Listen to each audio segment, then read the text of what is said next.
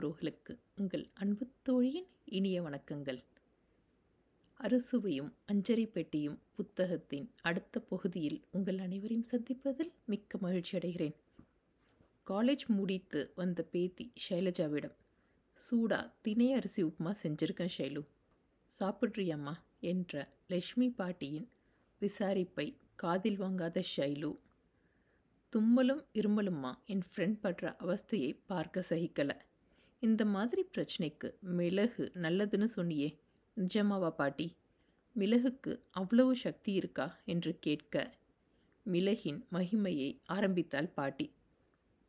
தென் அமெரிக்காவில் சிலி நாட்டிலிருந்து சில்லி வர வரைக்கும் இந்த மிளகுதான் நம் உணவுக்கு காரத்தை தந்தது. மிளகு மாதிரியே சிலி நாட்டு காயும் கார சுவையை தந்ததால்தான் அதற்கு மிளகாய் மிளகு ப்ளஸ் ஆயின்னு நம்ம தமிழ் பெரியவங்க பெயர் வச்சாங்க. அந்த மிளகு சைனசைட்டிஸ் நோய்க்கு மூலக்காரணமான நம் உடம்பில் இருக்கிற பித்தத்தையும் கபத்தையும் சரியாக்கும் அற்புத மருந்து. நல்ல மிளகை தயிரில் போட்டு தொடர்ந்து மூணு நாள் ஊறினதும் தயிர் வற்றும் வரை வெயிலில் வச்சு எடுக்கணும். அதுக்கப்புறம் தினம் தினம் துளசி இஞ்சிச்சாறு வேலிப்பருத்தி தூதுவளிச்சாறுன்னு மிளகில் ஊற்றி வெயிலில் காய வச்சு நல்லா உலர்த்திக்கணும். இந்த மிளகை பொடிச்சு ஒரு கண்ணாடி பாட்டிலில் போட்டு வைக்கணும். ஒரு கால் ஸ்பூன் இப்படி பாவனம் செஞ்ச மிளகு பொடியை தேனில் குழச்சி கொடுக்க ஆரம்பித்து இரண்டு மூணு நாளில் சைனசைட்டிஸ் தும்மல் குறைஞ்சிடும். கூடவே சளி இருந்தால் அதுவும் வெளியேறி சுவாசம் சீராகும். சரி நீ ஈஸியாக சொல்லிட்ட. இந்த மூலிகையை எங்கே போய் வாங்குறதாம்? இதை உன் ஷாப்பிங் மாலில் வாங்க முடியாது. ஈஸியாக வெளியே கிடைக்கக்கூடியது தான் சைனஸ்க்கு வேறு என்ன மூலிகை இருக்குது பாட்டி?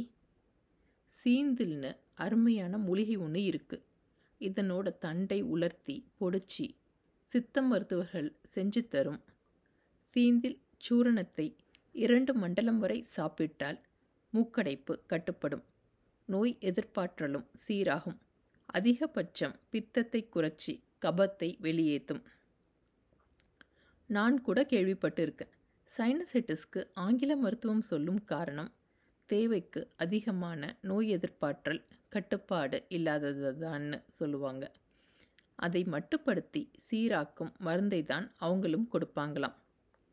சீந்தில் தண்டு சைனசைட்டிஸ் மட்டும் இல்லாமல் பல நோய்களுக்கும் பலனளிக்கும்.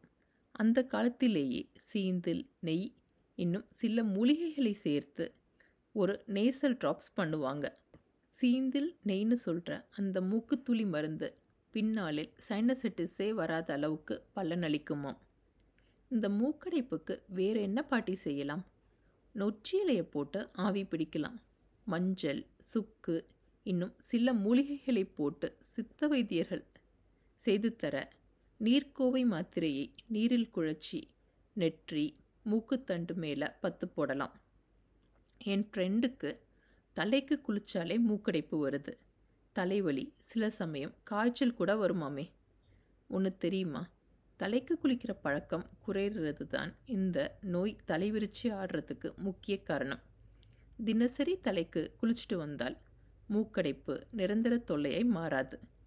ஆனால் ரொம்ப தீவிரமாக மூக்கடைப்பு காய்ச்சல் பச்சையாய் சளி இருக்கிறப்ப தலைக்கு குளிக்கக்கூடாது வாரம் ரெண்டு நாள் மட்டும் சுக்கு தைலம் நொச்சி தைலம் பினிச தைலம்னு சித்த மருத்துவர்கள் சொல்லும் தைலத்தை வாங்கி முதல்ல சில மாதங்கள் தலைக்கு தேய்ச்சி குளிக்க சொல்லு. பீனிச நோயும் சரியாகும். சில மாதத்துக்கு அப்புறம் அந்த தைல உதவி இல்லாமல் எப்போதுமே அவள் தலைக்கு குளிக்கலாம். சூப்பர் பாட்டி உன் மிளகை தான் சுற்றி போடணும். என் ஃப்ரெண்ட் கிட்ட முதல்ல போய் சொல்லிட்டு வந்து உன் உப்மாவை ஒரு கை பார்க்கிறேன் என்று விரைந்தாள். ஷைலுவையும் லக்ஷ்மி பாட்டியையும் அடுத்த அத்தியாயத்தில் மீண்டும் சந்திக்கலாம். நன்றி வணக்கம்.